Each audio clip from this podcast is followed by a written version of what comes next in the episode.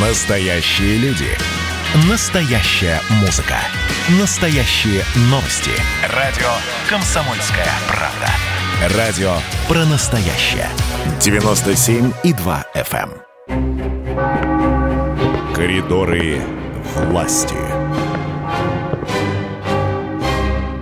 Друзья, это наша традиционная рубрика, которая называется «В коридорах власти». И в коридорах власти мы встречаем Александра Гамова, нашего политического обозревателя. Александр Петрович, здравствуйте. Всем привет, всем привет. Что А, интересного в коридорах происходит у нас? Ты знаешь, здесь все интересно на самом деле. Вот. И я бы м, предложил бы начать э, вот мой э, обзор или что это, обозрение небольшое. Все-таки со вчерашнего события, потому что мы на радио о нем как не успели рассказать. Я имею в виду э, встреча Путина, э, дистанционная, правда, а с э, победителями, с лауреатами конкурса, еще советского конкурса, который и берет свое начало э, с 90-х годов, он называется «Учитель года». И вот вчера Владимир Владимирович э, пообщался э, вот в таком вроде удаленном режиме, но на самом деле, мне, э, вот, вот, зна- э, знаете, у меня такое ощущение, это я мне сейчас тебе и к радиослушателям, что, в общем, мы уже привыкли и э, президент привык, вот несмотря на расстояние, такая вот, такая вот очень неформальная беседа. Я предлагаю небольшой фрагментик, а потом еще вот немножко расскажу про, это, про этот конкурс. Поздравляю вас с тем, что вы стали лауреатами замечательного, можно сказать, легендарного конкурса «Учитель года». Он у нас еще начался в 90-х годах, был конкурс «Учитель года СССР», потом «Учитель года России». И, конечно, отдельно хочу отметить э, абсолютного победителя Михаила Гурова. Миша, рукой помахайте. 23 год действительно рассматривается в правительстве как э, год, э, который можно объявить годом математики. И, безусловно, э, безусловно, если вы еще победитель такого престижного конкурса, будучи, будучи математиком, э, ставите об этом вопрос, безусловно, мы это поддержим. И э, я бы хотел вот э, добавить э, к тому, что вы уже услышали. Вот он сказал, в частности, что еще совсем недавно казалось невозможно, чтобы в каждой школе, а их у нас почти 40 тысяч в стране, был интернет. Но все-таки э, последовательно э, многое сделано. Хочу вас заверить, сказал Путин, мы и дальше будем делать все для того, чтобы школа, система образования были по-настоящему современными, в том числе, чтобы появился и скоростной интернет. Представляете, какая, э, это просто фантастика, чтобы в деревнях, в селах был скоростной интернет. Были ли какие-то чтобы- на этой встрече острые вопросы, ну, может быть, выходящие за рамках педа- педаго- педагогического процесса? Ну, в общем, таких особо острых не было, но были просто, был разговор о проблемах. Президент, вот, ну, на моей памяти, примерно, ну, может быть, третий, пятый раз говорит о том, что нужно доплачивать э, классным руководителям. И здесь вот на этой встрече он пообещал, что только на выплаты классным руководителям, а это 800 тысяч человек, представляешь, сколько у нас классных, или около 70% от общего числа школьных учителей в ближайшие три года, так вот, на их поддержку а, будет выделено почти 225 миллиардов рублей. И Путин сказал, что принимая такое решение, э, мы руководствовались именно огромной ролью учителя в воспитании, становлении молодого поколения граждан России. Но э, что меня еще, вот лично меня подкупило, это то, что э, говорили о роли русского языка. Потому что, э, вот что интересно, там же были представители наших республик российских, э, уч- э, в том числе учителя э, родного языка, я виду русского. И Путин особо отметил, что это язык обще, э, общения, мы должны все делать для того, чтобы э, не забывать русский язык. Буквально полчаса назад э, завершился брифинг пресс-секретаря президента России Дмитрия Пескова, и я не мог не задать ему вопросы, ответы на которые сейчас э, очень широко цитируются. Э, то есть там речь шла о приговоре Алексею Навальному. Давайте послушаем синхрон. Это очень м, важные заявления пресс-секретаря главы государства по поводу вчерашних событий. Итак, пресс-секретарь президента Дмитрий Песков, пожалуйста. Как э, президент отреагировал на э, новости из э, Мосгорсуда, я имею в виду Навального?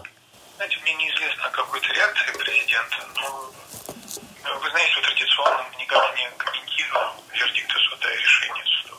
А как бы, а как бы вы прокомментировали, Дмитрий Сергеевич? Никак. Это решение суда, которое мы просто не имеем права комментировать. И тогда еще один вопрос. Как это может повлиять на политическую ситуацию в стране? Ну, политическая ситуация в стране достаточно многогранна. Э, Скажем так, м, в заранее идет подготовка к парламентским выборам, которые состоятся в сентябре. Много разных процессов происходит. Процесс становления новых партий. Мы видим различные партийные альянсы и так далее и тому подобное. Поэтому это очень многогранный, очень многогранный процесс. Послушали, Александр Петрович, ну и что мы услышали, традиционное, что Кремль не комментирует, особенно ну, ну, судебные вердикты. Я думаю, что это очень важные вопросы и важные ответы. Я думаю, что мы правильно сделали, что я правильно сделал, что задал такие вопросы. Вот, а Песков на них ответил. И вот в продолжении, это был брифинг, э, Песков еще что сказал. Я не думаю, что, значит, ну, э, все в курсе, наверное, что Навальный там начал говорить о месте, который Путин займет в истории и так далее. Я не думаю, что э, упомянутому вами осужденному, сказал Песков, обращаясь к одному из журналистов, э, говорить о месте, которое Путин займет в истории, однозначно Э, значит, об этом говорить, лучше говорить и достойнее говорить людям нашей страны, сказал Песков. Он, у него еще спросили, ознакомились ли в Кремле с речью Навального в суде, на что Песков сказал, что нет, конечно же, мы не знакомились и э, не собираемся это делать.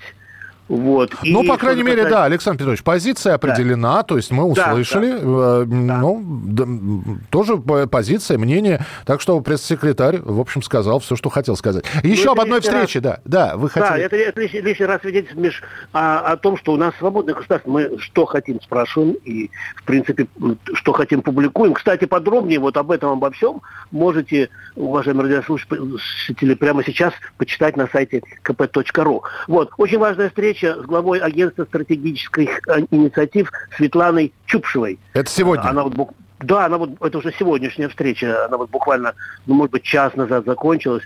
И а, а, в отличие от вчерашних э, встреч, э, которые э, проводились в дистанционном режиме, Светлана Чупшева приехала в Кремль, и они довольно долго говорили с президентом. Э, я просто напомню, что агентство стратегических инициатив его учредил и создал сам Владимир Путин. И до этого это агентство возглавлял вот мой э, герой моих интервью Андрей Никитин. Он сейчас уже э, в Новгородской области работает губернатором. И я бы просто хотел бы отослать опять-таки к сайту gp.ru, там скоро появится репортаж об этой встрече, и прозвучали такие примеры, я бы сказал, подвигов таких экономических настоящих, прорывов агентства стратегических инициатив. Ну, например, проект учи.ру. И в 2017 году, э, значит, э, удалось этот проект, в общем, запустить, и он принес очень много пользы. Ну, там, короче, в прошлом году выручка составила, в хорошем смысле, около трех миллиардов рублей, и сегодня половина школьников нашей страны обучают через эту платформу. Вот такие вот цифры прозвучали. Ну, я думаю, еще... что, они, что они не единственные, поэтому я еще раз, так же, как и Александр Гамов, призываю зайти на сайт «Комсомольской правды», да, ознакомиться да. со всем этим. А Конечно. у нас, а мы встретимся ровно через сутки, наверняка будут свежие новости, свежие э, заявления какие-то. Ну и то, что происходит в коридорах власти от Александра Гамова, мы обязательно узнаем вот в это же время, но уже завтра. Спасибо, Александр Петрович, и до завтра. Спасибо. Спасибо, Миш.